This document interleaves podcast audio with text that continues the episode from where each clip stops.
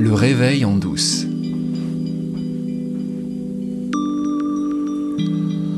Eh bien nous y voilà, c'est le huitième épisode euh, du Réveil en douce où je vous accueille avec une joie toujours renouvelée.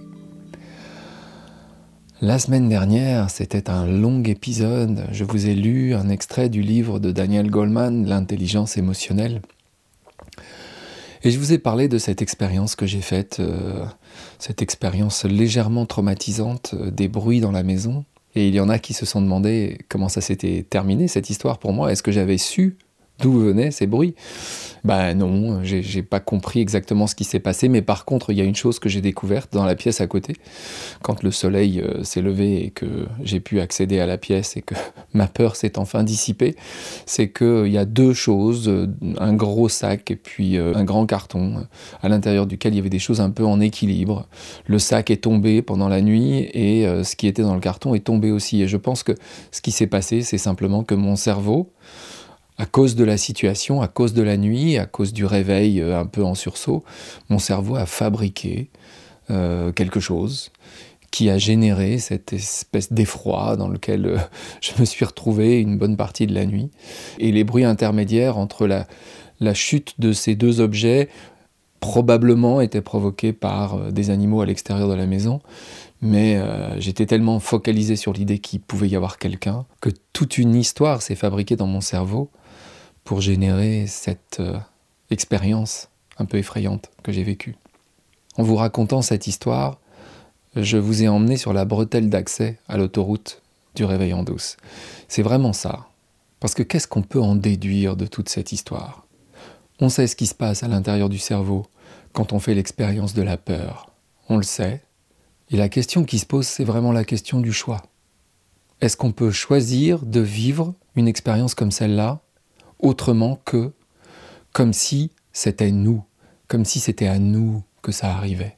Alors je suis en train de lire un livre qui me passionne, qui s'appelle The Myth of Normal, le mythe de la normalité, et qui a été écrit par Gabor Maté. Gabor Maté est un médecin canadien d'origine hongroise. Il a écrit il y a une quinzaine d'années un livre euh, extraordinaire que je vous recommande parce que c'est un livre qui ouvre les yeux sur énormément de choses euh, il s'appelle en anglais In the Realm of Hungry Ghosts, ce qui veut dire dans le royaume des fantômes affamés. Le livre a été traduit en français trois ans plus tard, je crois en 2009, et on, l'a trouvé, parce qu'on ne le trouve plus, sous le titre euh, Les dépendances, ces fantômes affamés.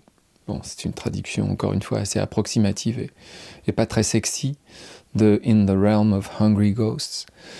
Mais malheureusement, on le trouve plus. Il pas, la traduction n'a pas été rééditée alors que le livre est un best-seller mondial.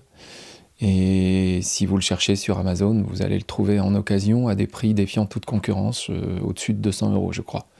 Si vous avez la chance d'être capable de lire en anglais, je, je vous recommande très très chaudement la lecture de ce livre, d'abord parce qu'il se lit comme un roman, et surtout parce qu'on y trouve tellement de choses autour de l'addiction, de nos addictions, et pas seulement les addictions des gens qui sont dans la rue et qui se piquent à l'héroïne ou qui fument du crack. Toutes les addictions, et on est tous et toutes sujets à des addictions, en fonction des traumas qui ont été les nôtres dans l'enfance, dans la petite enfance parfois. Et c'est un des points les plus passionnants du livre, quand Gabor Maté lui-même parle de ses addictions. Alors il faut savoir que lui, il est né en Hongrie pendant la Deuxième Guerre mondiale, à la fin de la Deuxième Guerre mondiale, au moment où les nazis ont décidé la déportation de tous les juifs hongrois. Il est né dans cette communauté et dans sa toute petite enfance, il a vécu euh, la privation, euh, les problèmes de famine, et puis surtout le stress monumental de ses parents. Donc Gabor Maté sait ce que c'est que les traumas, et il sait ce que c'est que l'addiction aussi, puisque c'est quelque chose dont il s'est occupé pendant des années. Et ce que je trouve tout à fait remarquable dans le travail de Gabor Maté, c'est que non seulement c'est un scientifique, c'est un médecin, mais en plus, il est réveillé, vraiment réveillé.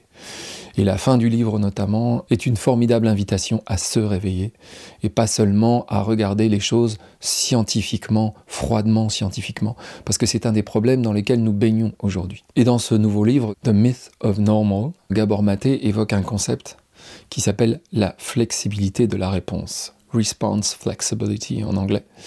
Euh, la flexibilité de la réponse, c'est quelque chose qui avait déjà été théorisé par euh, Viktor Frankl, ce psychiatre euh, autrichien qui, lui, est revenu des camps de la mort, il est revenu d'Auschwitz.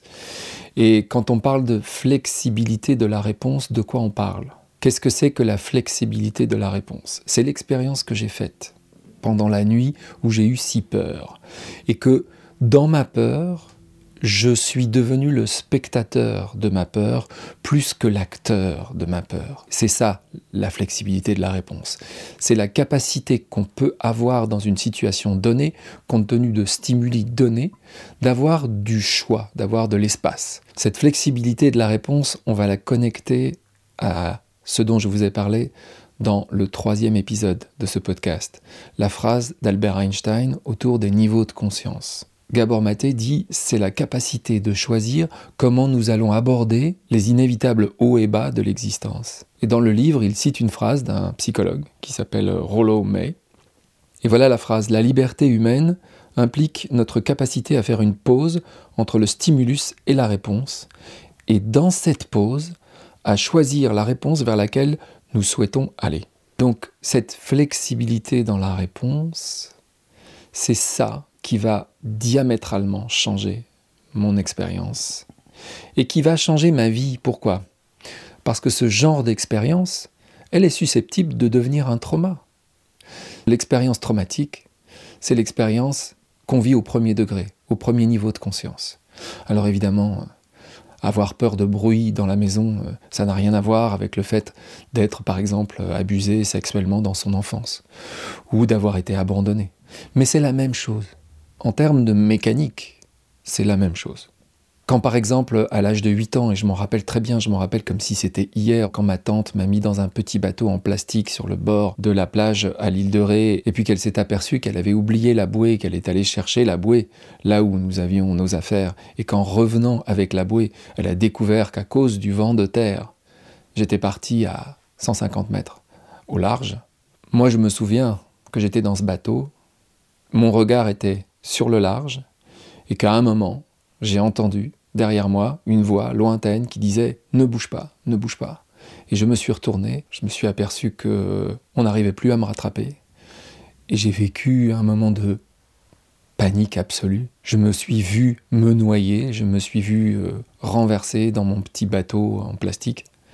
Et, euh, et c'est quelque chose qui est resté dans mon corps comme un véritable trauma. C'est quelque chose qui m'a empêché de profiter de l'eau, de profiter de la joie, de se baigner, de savoir nager. Je ne savais pas nager à l'âge de 8 ans et j'ai pas su nager avant l'âge de 15 ans parce que j'avais tellement peur à cause de cet événement-là. Encore une fois, quand je déroule mon curriculum vitae, je ne dis rien sur qui je suis. Je donne juste une sorte d'historique de ce corps-esprit. Je donne les métadonnées de la photographie. Et les traumas font partie des métadonnées de la photographie ce à quoi il est possible de se réveiller. C'est de comprendre que les traumas, c'est la même chose que les métadonnées de la photo dont j'ai parlé dans l'épisode 5. Quand on s'identifie à ces traumas, quand on va chez le psy et qu'on raconte ce qui nous est arrivé, ou que le psy nous pose des questions pour essayer de comprendre pourquoi on a tel type de comportement, pourquoi on a tel type de réponse face à une situation donnée, pourquoi on est dépressif, etc., etc. Quand on délivre les informations, quand on essaye de chercher les informations à l'intérieur de soi, pour résoudre ces problèmes-là, qu'est-ce qu'on fait? On va chercher dans les métadonnées de la photographie. Et les métadonnées de la photographie, ce n'est pas ce que nous sommes.